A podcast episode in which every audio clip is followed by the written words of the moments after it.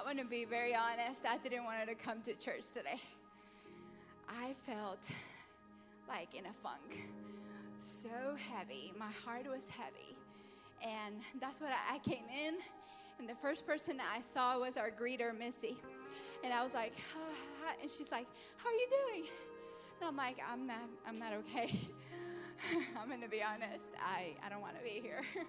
and and she you know, she began to speak life into me because I had believed a lie this morning that my heart was so heavy, and it was, it is. It's a burden.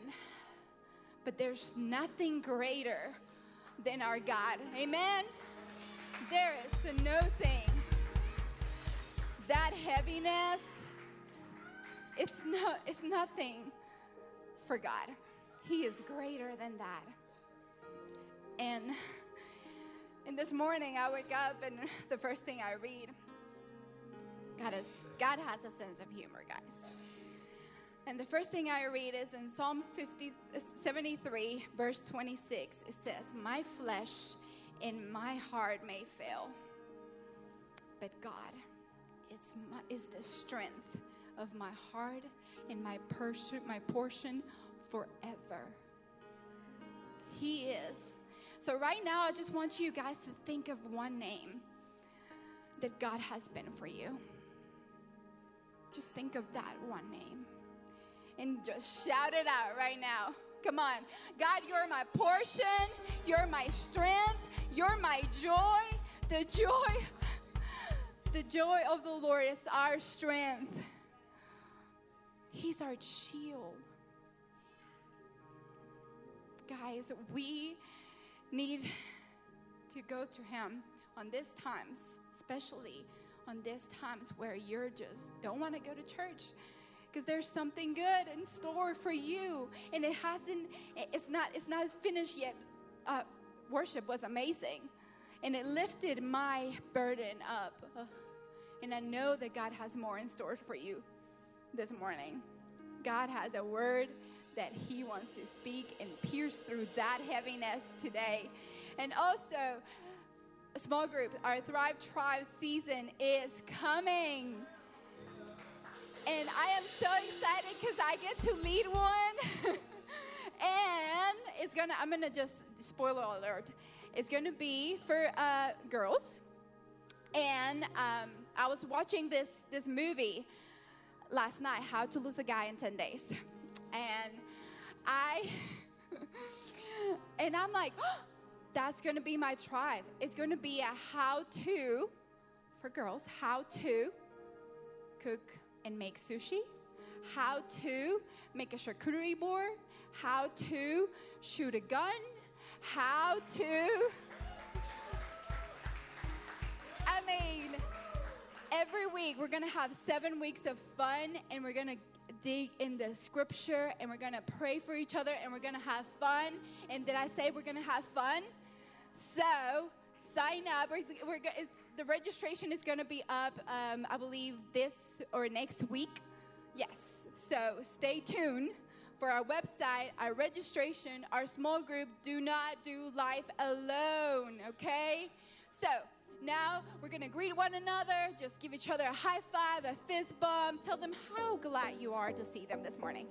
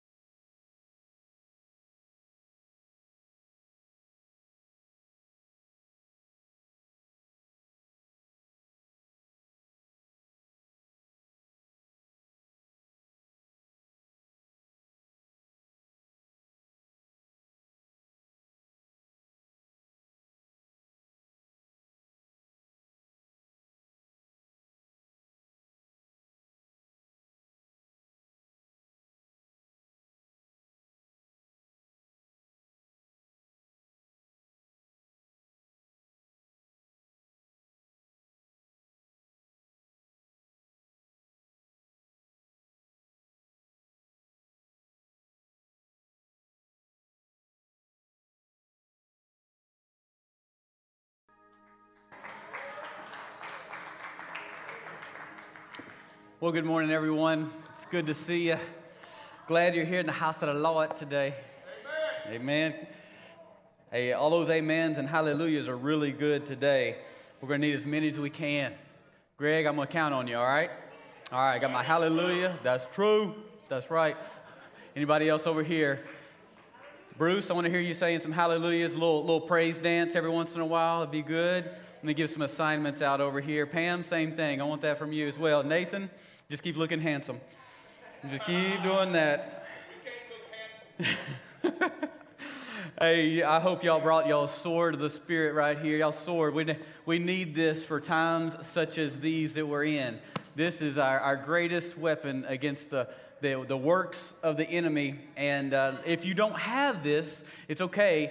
Uh, God has used creativity to provide really cool little tips and, and, and apps that are inside of your phone. This can be a sword as well. It's not like a lightsaber, you know, like in Star Wars, but you can pull up YouTube, I mean, sorry, YouVersion, YouVersion app, and you can go into the More section, go up to events, and then you can download, go to Thrive Community Church, and you can actually download the notes. And I'm telling you, you want to go download the notes for this series today, this message, and then next week's as well because there, there's a lot to dive into over the next five days, six days before you come back here. And so you're not going to get all you, all you need. You're, going to be able to, to get a little bit, but I'm telling you, as you mull through this on your own in the mornings, God is going to do an amazing work in your life. And so, as we before we get into this series, I want to I want to invite you guys, especially uh, the Go team. I want to get my all our, our Go team, that's our serve team, our volunteers, plugged into not this Wednesday, but next Wednesday night at 6:30. We're calling it First Wednesday, and yes, I know, I do good math. This Wednesday technically is the first Wednesday. But with Labor Day coming, you're thinking, don't get in my way. I'm ready to go Labor Day. And so I'll get back with you next week. And so that's why we're catching up with you. But we're going to continue that October, November, and then December on first Wednesdays at 6:30. And we just want to bring some, some vision, some clarity, some refreshing, some good relationship building and fellowship community fun uh, with you because of all you do. And if you if you're not on the Go team yet, uh, you've maybe you filled out this card last week. And thank you so much for, for investing in your church and filling out this card. Please come anyway. And even if you haven't and you're like, man, I think this week I'm ready to do that, come on, come on. We want to celebrate with you. We want to have some fun. And we want to, we want to just get to know you and build some relationships. If this is your first time here or you've never filled out one of these, this is in the seat back in front of you as well as the other card I showed you. You can fill this out, put your name information, and then if you have a prayer request, this is where you would place it and we will contact you and pray with you. We're not just going to say, oh, I'll be praying for you. No, we're going to pray with you. It's very important that we do that, especially in these times.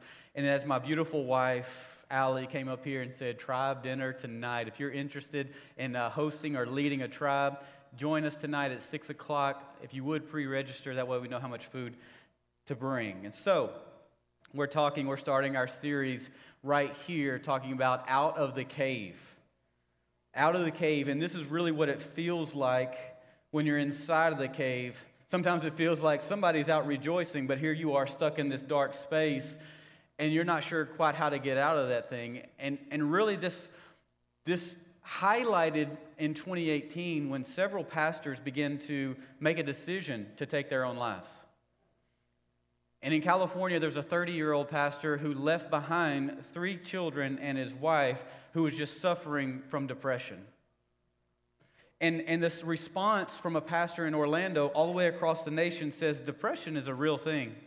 It's real, and pastors are not exempt or defective who experience it. He said, In this generation, pastors are expected to be business savvy Instagram quotable, preaching celebrities, fully accessible, deeply spiritual, not too young, not too old. And if a pastor doesn't quite measure up to someone's expectation, at any given moment, they are given a two out of five star rating on Google. Wow.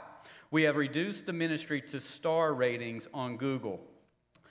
Let me recommend that you pray for your pastor and support your church faithfully and I would say fruitfully. Come on. And then he finished the statement with, You'll probably never realize what they walk through privately. That's true. And what a blessing it is that we are able to walk through such things. And, and I want you to say, I want to say this, and I read this not because, oh, for pastors. No, pastors are allowed to go through things so that they can in turn begin to help you with victory to come through your own things. Can I get an amen there? Because we're all on the same playing field. It's all a level playing field. It, there is a responsibility, even for us as pastors to navigate through the waters, the muddy waters that life provides, so that we can in turn read from here, pull from here, extract from here and experiential life, so that we can now release, impart that back to you, so that you at least have the answers, whether you choose to follow those answers or not.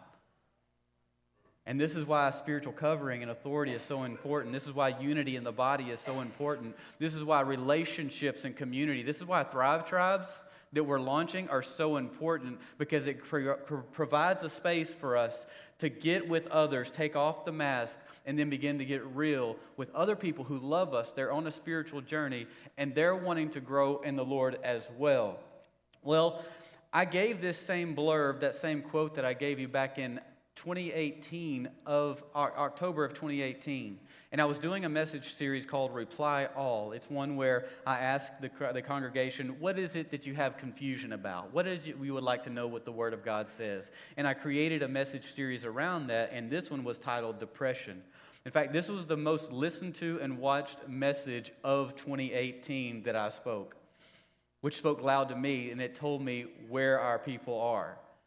And, and I was around 100 pastors this past week, and I realized wait a minute, this is not a Henderson County thing, this is a national thing. And even more so, it's an international, global thing. And so uh, last year, all of us suffered some sense of depression. And in fact, mental hotline, mental health care hotlines increased in their calls 900% in 2020. And one out of four young people in 2020 considered taking their own lives, and one out of 10 of the rest of us. And I want to remind you, if you were here in February, we had a celebration and uh, with our staff, and we were coming home from Dallas and stopped in downtown uh, at a coffee shop. And there was a young lady serving Kevin and I, Kevin Work, and she was there taking our order, leaning on the counter, and I saw marks and I could tell they weren't, they weren't too old. And so after we ordered, we went, we were waiting for our order, and I just felt the boldness of the Holy Spirit come upon me, and I walked back over there, and I felt the love of the Father, and I leaned into her, and I said, Hey, how you doing? I said, How long you been doing that? She said, What? I said, What's on your arm? She slowly pulled it down, and she said, I don't know, I've been doing it for a little while now. And I said, Why are you doing that? What's going on? She said, I just don't feel like I have meaning. I don't feel like I have purpose. I don't even feel like there's a reason for my existence. And I just began to speak life. I began to speak this back into her. I began to tell her, hey, it, it wasn't me but being here. It was the work of the Lord that brought me here. And I'm telling you, I don't know who your surroundings are, but if you find a church and you find some people that'll love you, God will show you something different than what you're believing right now. And it gave me a burden and it broke my heart and every one of us have suffered and are struggling with some situation close to that, or a family member, or a family member of family members, a work, a, a, an employee, a coworker that is struggling. And so there is ripple effect all around, and we're saturated in this thing called depression. Trauma has slowly moved over the last 18 months like a cloud cutting in front of the sun to where you didn't notice that it wasn't sunny anymore. All of a sudden, it's just cloudy. It wasn't abrupt, it wasn't fast, it was just all, many, all multiple things coming in at the same time, and all of a sudden it just was. And that's where we are. Divorce, divorce went up 20%, antidepressant meds went up 300%, and this has become the true epidemic. So I want to talk with you about what it means to become a caveman. Because things, things get ugly when you start to wander in that cave and you start to start to get a little, you caveman going backwards in life because it's so easy. And you think, sometimes we grow spiritually and we think, I've arrived. But all it takes is a little cloud cover to come in and we didn't notice, and all of a sudden, what is going on? We're cavemen. But I fully believe this is not something for the world to solve. This has become something for the church to solve. And it is my heart, it's your staff's heart, that we become the church that heals and brings healing into the community around us so that you too can be equipped from the comfort that you have received to go and comfort others who are in need. That's the only way this thing's going to work. That's the only way we're going to fight this true pandemic, this epidemic. It takes all of us. And today I'm going to share with you six ways we can we, we find ourselves in the cave. And next week, we're going to talk about five ways you can come out. So don't go on Labor Day and say, I'm just going to stay in the cave. Show up Sunday morning, come out of the cave, and then go back to wherever you were going, whatever you were doing and having fun. But we're going to get you out of there. But the first, let me say this there are some very real biological circumstances that provide the reason why some people wrestle with depression. But if we let biology control the entire narrative, then we will miss some very real solutions that can actually draw us out of this thing called depression. It is not all biology and chemical imbalance. But because of the world standards, it has all have been re- reduced to this thing to plug people into prescriptions so that you will need a doctor's visit every so often to fill your prescription, and then you will need to go to the pharmacy. Let me t- tell you, and I am uh, a, a, a, an example of that, that God is not God's heart. It's trying to tell, sorry, sorry. De- depression is not a malfunction of the mind, it's a signal. It's a signal that's pointing at something that just ain't right. It's not right and it's trying to point to something to tell us, hey, red light here, and if things don't get solved and dealt with right here, there's going to become a greater, a greater issue. And it's a signal that points to if we'll find the solution, God's solution for this scenario, it will not only reduce and, and remove the depression from our lives, but it will probably, most likely, solve other mental, relationship, and physical issues as well. Secondly, there's a stigma against coming forth with depression. I wear glasses. These, my eyes are an organ. They're, they obviously don't work at peak sufficiency, peak performance. But you don't think I have a lack of faith just because I wear glasses. You don't judge me or think there's something wrong with that guy because I wear glasses. You may think that for other reasons, but it's not because of my glasses. And so, listen, the mind is a part of the body as well, and it too can have a condition. It too can have a condition. And so we shouldn't think less of people when they're struggling in this area of their minds. We don't think less of people when they wear glasses. Are we making sense here? So I really want us to embrace others during this tribe season because we need people to come around us and we need to come around others to embrace for encouragement and to, for, to give encouragement and to receive encouragement. To take this mask off, get vulnerable, say, hey, here's the thoughts. Is that looking good or is it not? And we lovingly walk this thing called life out with one another. And we do this until everyone understands my illness is not my identity. Who, what I feel is not who I am. And we've got to understand and make a commitment to this reality right here because until we know that this is in Christ, this will confuse us every day of the week. So, what I'm feeling is not who I am. And I strongly desire the church to be the leader in addressing these issues. But let me give you the end before I give you the beginning. Let me give you the good news before I start to work down into the cave. Can I get an amen? Yeah. For, for those, uh, so for those, uh, and, and so God does not want you to see you struggle. And for those who say, well, this is my lot in life, you ever heard that? And this is just the cross that God has given me to bear. I wholeheartedly, truly believe that that is not the truth and that God is still a miraculous healer and He has healing for every one of us right where we are. So I know that we can all intimately discover a relationship with Jesus. I know we can all find freedom for this. By the way, that, thorn, that thorn of crown, that crown of thorns that Jesus took was for depression, was for anxiety, was for worry. It was for fear. It was for every mental issue that we struggle, struggle with as humanity, in humanity. but to find freedom, to connect to purpose, and to make a difference. Now, that doesn't mean that you won't still struggle along the way. That just means in my struggling, I'm going to help someone else as God is helping me. Because it is the enemy's trick to just say, hey, you don't need to do that anymore. Let me just pull you away. But what does the Bible say? Galatians 5:1 says, It is for freedom that Christ has set us free.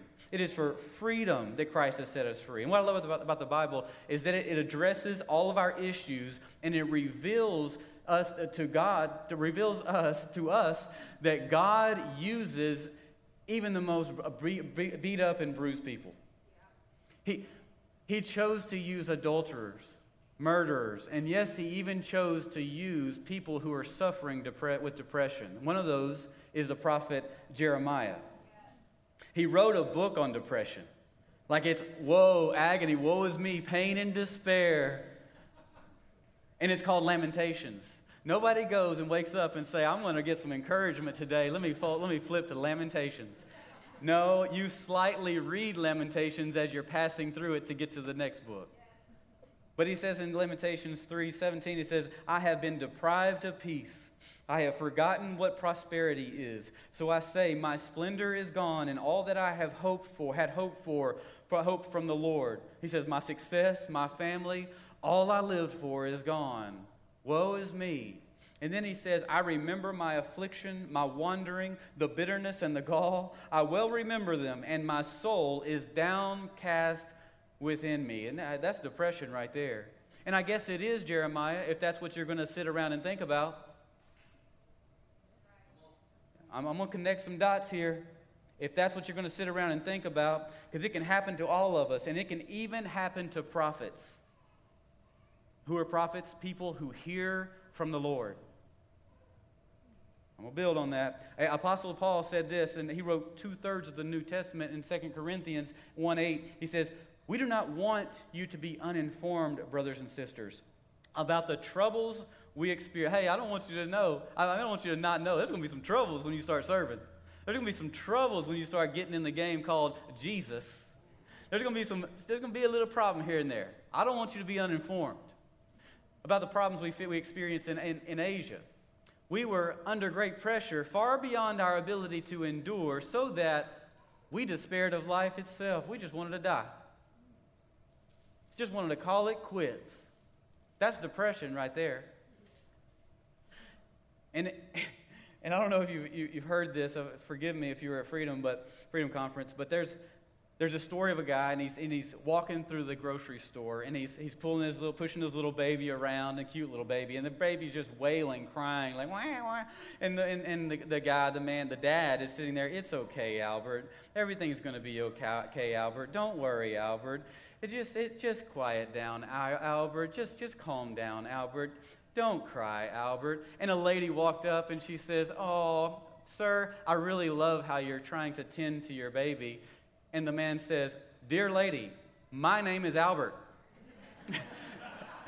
because that's how ministry is. That's how life with Jesus and serving others is. It's going to be okay, Nathan. Everything's going to be okay, Nathan. Don't worry, Nathan. All the it doesn't matter, Nathan. God still got this, Nathan. I mean, that's how exactly how it feels. And guess what? He does have it. And he is doing it. And in the midst of that, we are finding declarations that line up with the Word of God that begins to rewrite the condition of our soul until we find agreement with those very words right there. But the story I want to pull from is actually a very powerful man, even a prophet of God. And his name was Elijah. Now, Elijah had just dealt with three years of drought, prayed that God would bring rain, and he did through a little bitty cloud that turned into a, a rainstorm, and he ran to stay out of the drought. And then he goes and he goes up against 850 prophets of Baal, and in the competition here was whose God is greatest. And, the, and Elisha, long story short, Elijah uh, calls down fire on a sacrifice, an altar, uh, an altar and a sacrifice. The wood was drenched in water. The sacrifice was drenched in water. And not only that, he dug a trench all the way around it and filled it with water too. Elijah calls down fire from God. God shows up, scorched the place. And Elijah pulled out his sword and he slays, he kills the 850 prophets of Baal. Now, The next moment is this right here, what I'm about to tell you in 1 Kings 19. It says, Now Ahab told Jezebel everything Elijah had done and how he had killed all the prophets with the sword. So Jezebel sent a messenger to Elijah to say, May the gods deal with me, be it ever so severely, if by this time tomorrow I do not make your life like that of one of them. This was the text message that he got after church. This was on his Facebook wall from a friend, a former church member. This was from his coworker, his employee. This is what his boss said to him after work. And so he goes, from this highest of highs and this, this almighties of almighties, this knowing that God's going to show up no matter what, to he was wrecked and messed up. So he flees into a cave and he begins to meditate on wrong things. Elijah was afraid and ran for his life. And when he, when he came to Beersheba, which Beersheba, if I had time to give you a whole story, was the place where he actually committed his life to Christ. Uh, sorry, to God, to following God. He said in Beersheba, this was the place where he says, God, if you want to use me, then use me, and I'll do whatever you say. And the moment Je- Jezebel's text comes across his phone, he's running back to the place that he had committed his life to God. And sometimes you and I need to remember and recall the commitment that we made to God on that day when we felt His presence and we experienced His voice and He declared and He asked and He requested and you called and you answered and you said yes. Sometimes in the midst of that battle, you need to run back to where it started. So in Beersheba, though, in Judah, he left his servant there, and this was his first mistake, by the way. He left his servant, he left and isolated himself while he himself went a day's journey into the wilderness. He came to a broom bush and sat down under it and prayed that he might die. I have had enough, Lord. He said, Take my life. I am no better than my ancestors. So Elijah gives us six things that could cause us to end up in this cage. And, and to me, depression is like being in a cage there's this sense, there's this feeling that all of a sudden something just starts to overcome you and come upon you. And it's, it's like, what is this heaviness? It's upon me, it's around me, and all of a sudden you've backed into this thing and you're wondering, how in the world do I get out of this now? I've been there and I've even, I've, I've even seen it recently. And let me tell you, 16 years ago, I was seeing a doctor for medication for anxiety and depression. But the feeling was that my wires just weren't syncing. But when I, when I took that medication that was prescribed to me, I felt like all of a sudden my wires are firing, they're connecting, and they're working. So it's a very real thing. But let me tell you, two years later, God miraculously healed me from that with this, and I've never had to take any medication ever since. However, I want to discuss six things we do have choices over that causes us to find our way into this cave. And again, next week we're going to we're going to give you five that gets you out of that space. So let's talk about how we end up in the cave. And number 1 is this, life imbalances. Research has proven that we need to focus less on chemical imbalances as a cause for depression and more, uh, I'm sorry, and more of our, on our lifestyle as an imbalance which causes depression. With Elijah, Elijah's story, and probably much like your own, and definitely much like my own, there tends to be a major attack after a great victory. Whether it's a spiritual victory or a personal victory, everything's like, oh, it's all high times and hallelujahs, and all of a sudden, boom, something hits. What's up with that? Sunday nights can be some of the worst for me all of a sudden I should have said this, I should have added that. I wonder where they were. I wonder why they didn't show up. I wonder what's going on over here. I wonder how so and so is doing. I haven't heard much from them. So you're sitting there, all these thoughts are running through your mind, and boy, Satan loves to whisper in because you've given out, you're exhausted, you're tapped out, and boom, great victory, but boom, and the next thing I know, it feels like I'm surrounded by darkness and what feels like a cave. And in fact, a lot of times when we get these, we get these after these major highs, what happens is we let up. We, we hit in coast mode. All of a sudden it's just, yeah, I've arrived, baby. Ain't nobody gonna mess with me now. It is finished. And I mean, like, we get that. And we think that. We feel that. And I go, I go snowboarding a lot. Can I, where my snowboarders at? Come on. There's me, and there's me. I'm alone. Lonely mountain. I'm going down the lonely mountain. I go down snowboarding. It's in a lonely place. I'm in the cave all of a sudden, snowboarding by myself. Lord, I, okay, we're gonna have a snowboard tribe. Who's with me? Come on, Samuel's with me. Okay, they're very good. Tinsley's with me. Excellent. Anyway, would have been better. But 30, about 30 people die each year on the Colorado slopes from, from snowboarding or skiing. What happens? They run into a tree. Don't run into a tree. Don't hit a tree. Don't hit a tree. But 90%, 90% of all injuries happen in that last hour. Why? And I think we're very connected to this, is because they're tired and they're overconfident. I remember my, the first time I learned, I was, I was there in, in, uh, in, in, Breckenridge, Colorado, and I'm going down Peak 7, and I'm getting it. I'm like, yes, I learned my S curves. Growing up riding the skateboard as a kid paid off finally. And so I'm riding down, I'm, I'm, I'm going S to S, um, but I'm like, no, this is the last run, last day, I'm getting it. So I'm going full blast straight down to the base, and, I'm, and I finally cut so that I can, I can stop, and you know, you slide for a while, and I caught, a, I caught an edge, and boom, all of a sudden I'm scorpion all the way, it's called scorpion. You look like this, going sliding all the way in on your belly, all the way to base, and everybody's just sitting there laughing at you. I'm tired and I'm overconfident. But that's how we are in life. We're tired, we're stretched out, we've committed to too much that we shouldn't be committing to that have no eternal value. Come on. And we think just because I can, I should, but it doesn't mean that you should. And so we're overconfident, like, I got this. And we do things that, yes, sustainable for short times, it's possible, but it ends up being long term things that we commit to that we can't sustain and it causes trauma.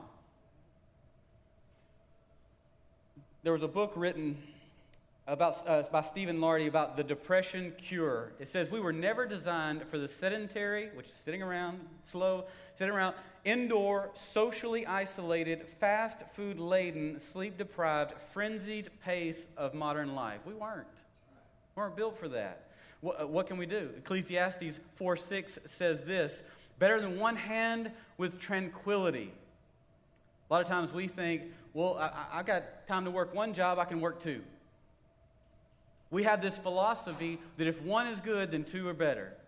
If, if one car is good, two are better. If one donut is good, two are better. And if one wife is good, it's not. It's not. Because what happens is the two handfuls with toil and chasing after the wind. All of a sudden, we're struggling in our souls and we're just chasing something that we never will catch. Number two is this comparing ourselves with others. Elijah said, I am no better than my ancestors. Why even go there? Like we're looking over our shoulder nonstop, just wondering, what is everybody else doing? How are they doing it? How did they get there? Why did they get there? And all of a sudden, we have comparison, judgment decisions in our soul and in our heart, and we begin to ruminate, meditate on those. It, Satan has created this thing called social media in social media, all people are doing is posting their super posts. They're propping up these super posts. They're looking all glamorous. They spent three hours to take one shot. They're, they're giving you their, their Pinterest shots, their, their glamour shots. They're giving you the best of the best. But they didn't post that five minutes before or that five minutes after when they were cussing their spouse or neighbor. You don't see that part on the other side of the camera. You just see angry, angry, angry. Yes, it's a, it's a show. And we start looking into those blurbs, those, those, those pages, those social media, and we start thinking, well, their life is so much better than mine. All of a sudden now we've degraded our lives and what God is doing right here in our lives because of what somebody is showing or acting like is going on in their lives. Now all of a sudden, we're, we're low. It doesn't matter. What I'm doing doesn't count. God's not doing anything with me. I'm not going to make it. It's not worthy. I don't know how they ever got there. They don't do anything. They're lazy. I don't know where they got that makeup from, but I don't know why I don't have it.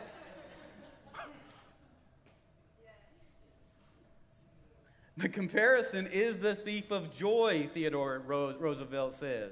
It's the thief of joy. In fact, it's a sin, even. It's a sin. The more you wonder what they, why they have what they have, the more, the further you go into this cave. Because it's no longer focused, you're no longer focused on what God is doing with you right now to bring you into the glory, the goodness, and everything that He has for you. Galatians 5, 6 says this each one should test their own actions. Well, you got to test your heart, test your actions, test, test the why behind what you're doing. Then they can take pride in themselves alone without comparing themselves to someone else, for each one should carry their own load. It's causing this cave of depression when we start to compare our lives for other. Elijah, see, he was never going to stand before God for his ancestors, but he is, and like you and I, he was going to stand before God for his response to his calling. His response to what the voice of the Lord had asked him to do. What I encourage you to, to, do is to take a personal fast from social media for several months. Instead, get into a Thrive Tribe and get into this thing right here and see what God does. Even the creators of social media won't allow their families to have a social media app and use it because they've discovered what it does to their minds. It's reforming our minds into such, such a way it was never created. We're making thousands of decisions in a day that we would have never made before. Every time you scroll down a page, your mind is making a decision like, dislike. What do you think about it? Critique, critique, critique. And it's meaningless stuff that's actually taking your emotional strength from making important decisions that God actually wants to reserve that capacity to make for His kingdom. Yes. And number three, it goes to this it's ruminating and self talk. And Elijah did this. We'll read this next week. He says he basically told God, I've been doing all this good stuff. I'm the good one. In fact, I'm the only good one left. And that wasn't true, and Elijah knew it wasn't true. But he had talked himself into believing a lie. Amen. He was ruminating, and ruminating is like a cow when it goes and eats hay Garen, you can probably teach on this a little bit more than I can. But he goes in and he's eating the hay, he's eating the grass, and, and he's chewing on it. He's chewing on it, chewing on it. You ever see a cow just sitting there like. Chewing he's chewing it, and then he swallows it. It sits there for a minute, then he. Back up. He's chewing on it again. Mm-hmm. He swallows it again.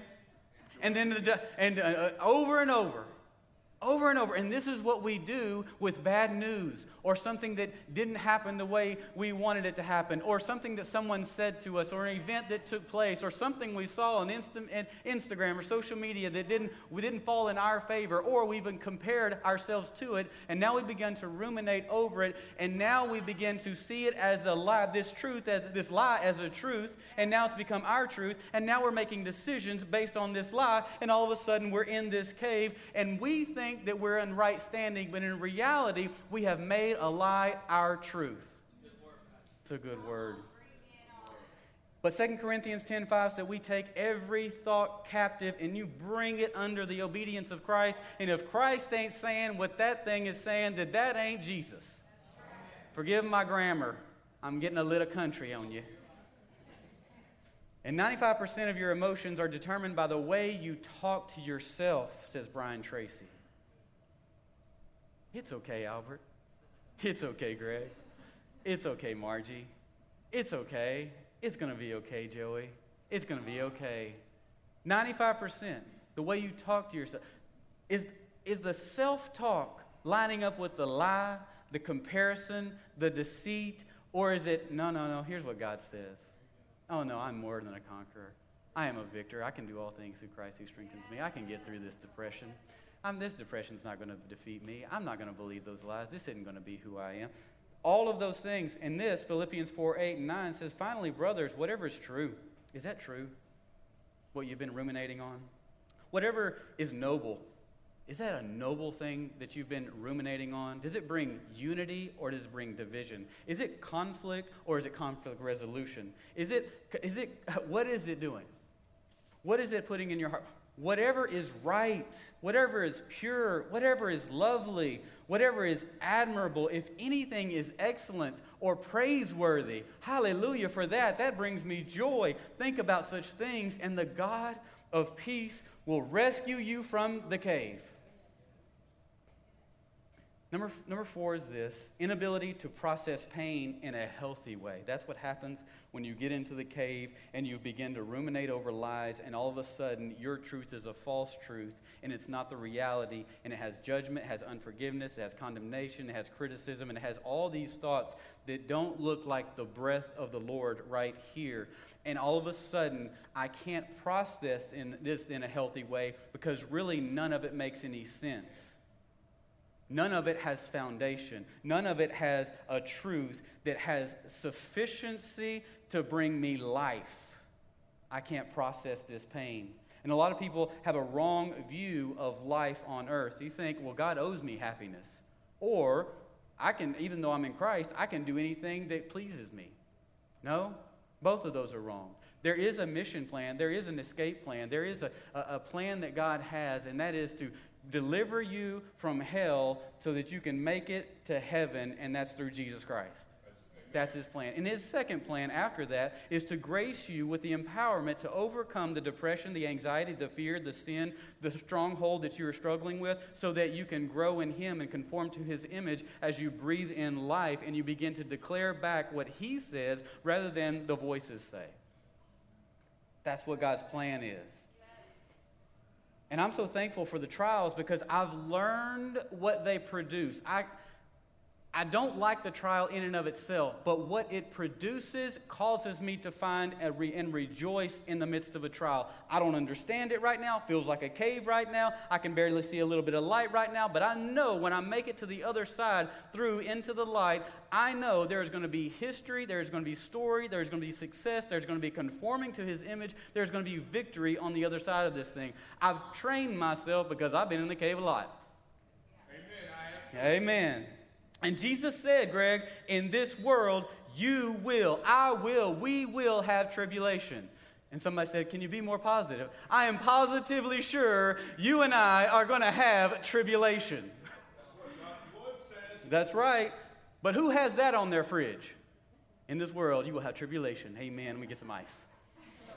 It's a cold world out there. To have to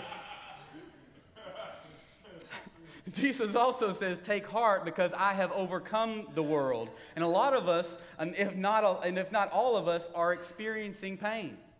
And the question is not if, the question is, what are you going to do when this comes to you? How are you going to handle it?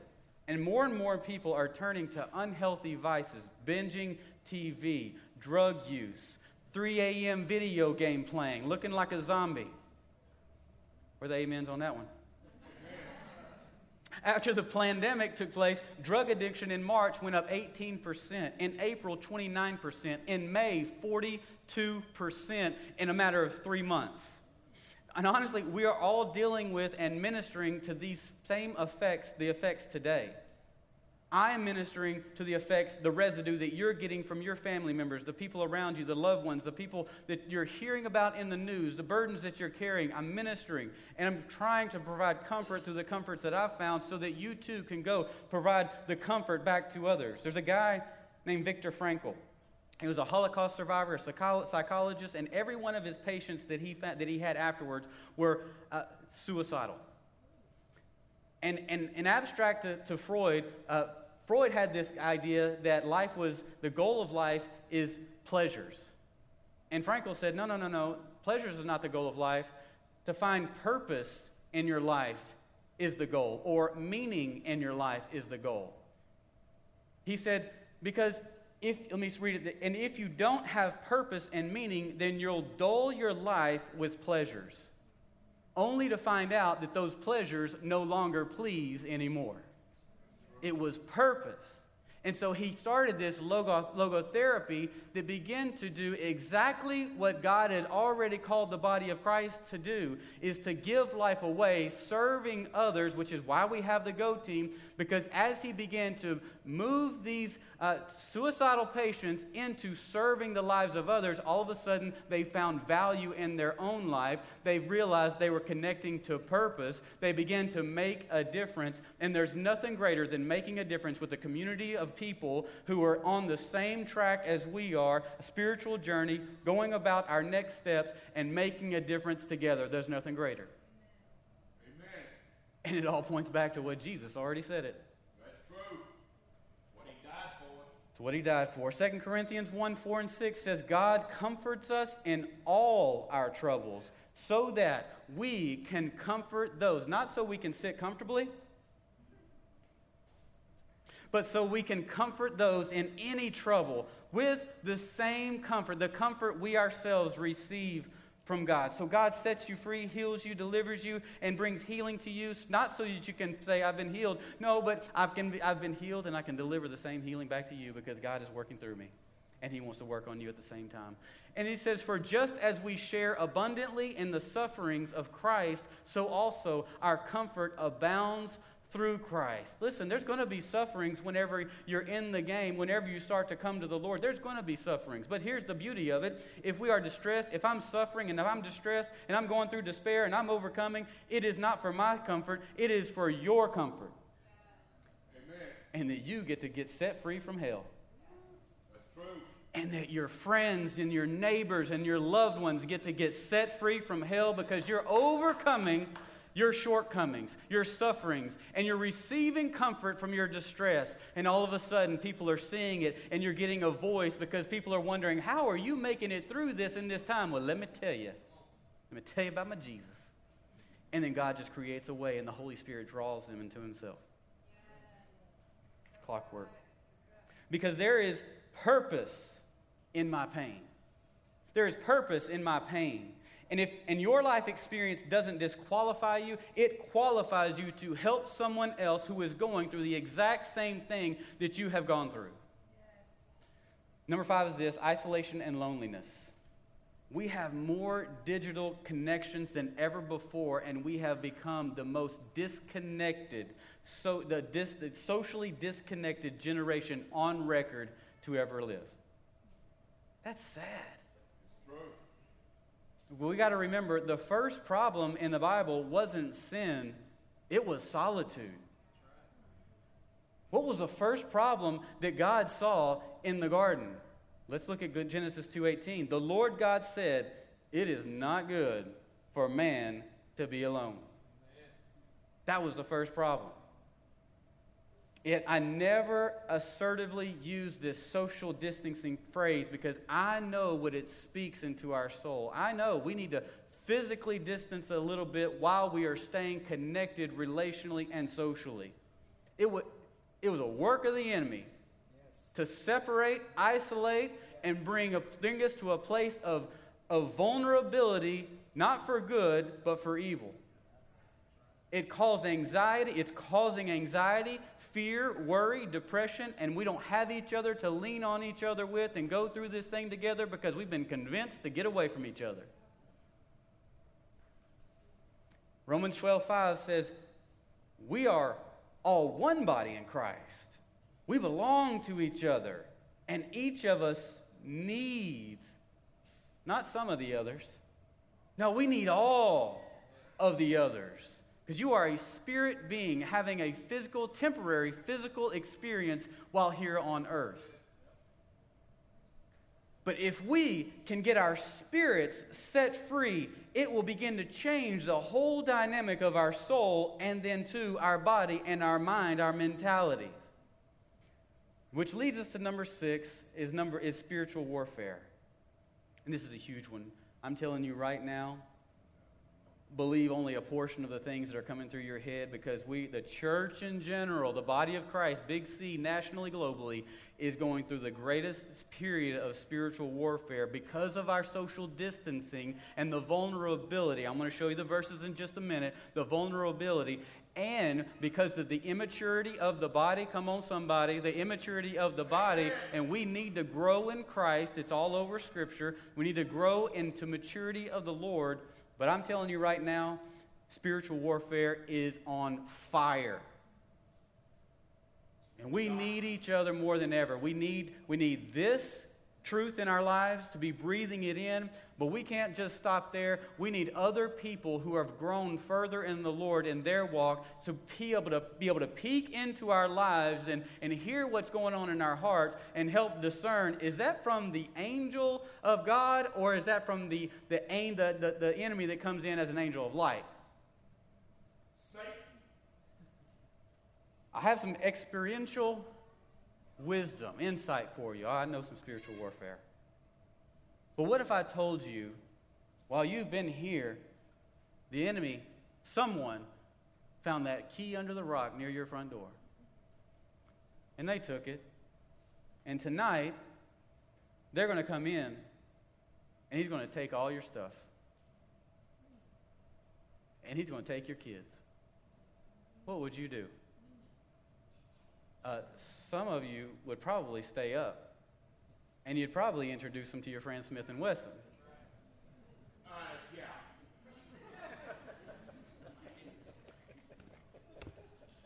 but the Word of God says some of y'all are asleep. Peter says this be self controlled and stay up, be on point, be aware, be alert. Your enemy, the devil, prowls around like a roaring lion looking for someone to devour. Let me just tell you that lion, the enemy doesn't just show up and say, Hey, gazelles, I'm here. Y'all better run. No, he's prowling. He's looking. He's blending in, blending in with the territory, the terrain around him. He's the same color. He looks like everything that you know to be good.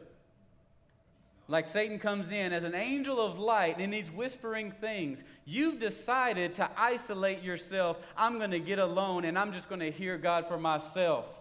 I'm going to get alone in my troubles and I'm going to listen to that voice, that, that innermost voice that's going on. Without clarity from the Word of God, without covering, without guidance, without wise counsel, as Scripture would say, I'm going to get alone. And boy, Satan loves that because he loves to get that gazelle away from the pack. Oh. I got you now. Oh, you're not checking back with anybody? You're mine. Oh, let me just lead you on for a few weeks, maybe in a couple of months. There's an epidemic in the church that, that this is taking place. They believe this social distancing lie, and all of a sudden, all of a sudden, they think, I can go and I can hear God for myself. Yes, you can, but you sure better check it back with this and someone. And I don't mean some immature believer. I mean someone who has gone through the battles, who has fought the fight, who is growing, who is in the Word of God, who is planted on the foundation of the rock of Jesus Christ. Because even Jeremiah, come on, give it up. Because even Jeremiah, the prophet who heard from God, was hearing voices of being destroyed. Even Elijah was hearing and believing the negativity when that text came across his iPhone. Please don't think that you and I are any better than these two. I need my brother, Pastor K. I need Cass just. Check this. This week alone, I was struggling. Something hit me Sunday night that just God began to prepare this message series for me in such a way that, man, I, it gave me empathy. It gave me compassion. It gave me real world experience in this cave. And I told Cass and Lynette, we went to, and my wife, we went to Dallas this week together for training. And I told them, man, I, I was looking forward to seeing y'all because I just needed to tell stuff. And then Tuesday, I got, I was with them. Tuesday, I, I was, I was, I was with a hundred other pastors and the worship team began to play, and we began to worship and make these declarations back to God, and the Spirit of God just began to open up and pull, the, pull that cave back like a convertible. Top down, baby, come on. Where's that, that's that Camaro convertible at? And I needed the refreshing of my brothers in Christ who I realize are going through the very same thing as well. And their people are struggling. And there's answers yet to be found. And we know the answer. We know the one who has the answers, but there's such a burden that we carry and that you're carrying, and we're carrying together for our hurts, for the wounds, for the hurting. And as the week progressed, I felt good. I was with my pastor, and he was encouraging me. We were having fun and, and, and, and spending time with Cass and Lynette. And, and then Friday, I got home, and boom, five naps I took Friday. Allie said, Are you ever going to wake up? I woke up to go to Tyler and fell asleep back in the, in the car again. But Sunday, Saturday, I got up, I got outside, I got some sun on me. I, I, I worked out, I put my, my you know, large self back into the working out, and all of a sudden I started feeling it. I started feeling good again. I'm like, whoa. But let me tell you the experience that I had in the midst of that. Because just because you have the armor of God doesn't mean that it's on, Ephesians says. You got to put it on. And I was laying there and I, I, was, I was in the cave. And God began to take me into this experience, this real life experience. And I'm like, God, why is this happening? Why am I struggling like this? Why is this hurting so bad? Why am I going through this? Why am I? And I'm, I'm lamenting. I'm writing my book of Lamentations. And He began to show me my father. He showed me my brother. Who, these are my heroes. Like I loved. Look, my brother was seven years older than me. I loved my brother. I love my brother. But growing up, there was a struggle. And the Lord spoke in that moment. I could feel myself in the cave. He came in in a whisper, and He says, Nathan, you're always going to struggle with this until you forgive both of them. Because, see, here's the deal. Growing up, I never knew when my dad was going to be home, and I never knew when my brother was going to be home. At night, they may never show up. My brother was struggling with issues from my dad. My dad was going out and, and doing the things that he thought was best for our family, but he didn't realize he had two kids and a wife that really needed him. And so this anxiety overtook me as a kid.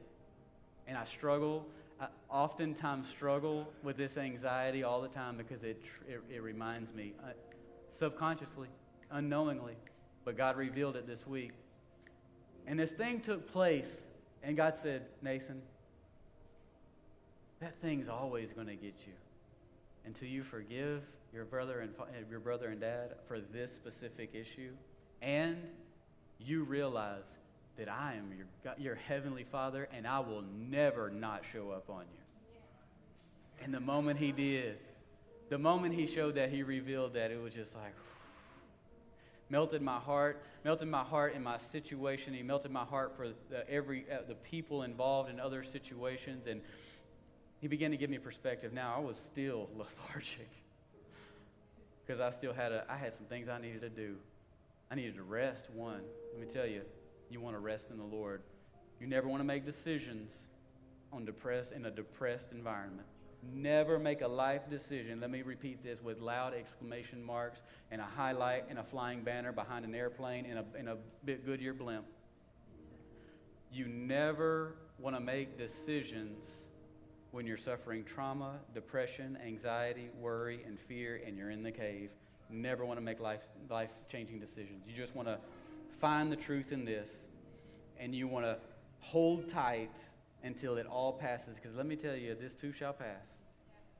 And once you do, you will have revelation from the experience, and you will have confirmation and conforming to his image, and you'll be able to make wise, godly decisions and you surround yourself with people who can see you, who know you, who know your ins and outs, who know your little innuendos, who know your seasons when you do this or you do that. You make these decisions, you make those judgments. You put yourself in the surrounding of those people so they can lovingly call you out. Because God has given us authority, but we have to use it. I want to pray for you, can I?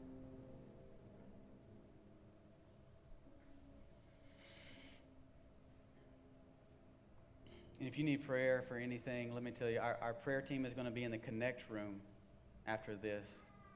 If you need to come during worship at the end, you can come. Just come to the altar, just lay it down. You'll be here with the Lord. But if you have prayers, other prayers that you need, just fill out the Connect card. Fill it out, put it in the little black box on your way out. And we'll pray with you this week. So, Father, I just thank you so much for healing. I thank you for freedom. I thank you for that whisper that draws us out of the cave. I thank you, Lord, for Beersheba moments. I thank you, Lord, for the revelation of your goodness in our times of need. I thank you, Lord, for calling us out of the darkness. I thank you, Lord, for calling us out of the cave. I thank you, Lord, for giving us wisdom in the midst of a battle. I thank you, Lord, that you grace us with everything that we need to not only endure but to overcome. Father, thank you that you are our victory. Thank you that we already have been given victory in the midst of going into the cave. Father, I pray for every one of my brothers and sisters right now who are struggling with any of the issues that we've dealt with. I pray for marriages. I pray that finances be healed. I pray that emotions be healed, most importantly, right now. Just come, Holy Spirit, in this beautiful moment and just have your way with all of us. Let our hearts be whole and healed in you. And we just pray these things in Jesus' mighty name. Was that good? Isn't God good, though? Hey, if y'all will, you'll stand. We're about to worship. I, I want to remind you what your giving does. Your monthly giving, we provide for the homeless. We provide clothes. We provide them a place to wash their clothes. We provide food for them. We provide food for the homebound. We provide sustenance for family members who have been abused physically or emotionally here in this town. We provide for, or for orphans in, in Honduras. We provide for Israel, for, Messi- for Jews to come to Christ in Israel. So when you give, that's where it's going. And to a lot of ministry that takes place right here in this house. So in advance, I want to thank you for all of your generous giving. I want to thank you for your commitment to what God is doing right here at Thrive Community Church. God bless you.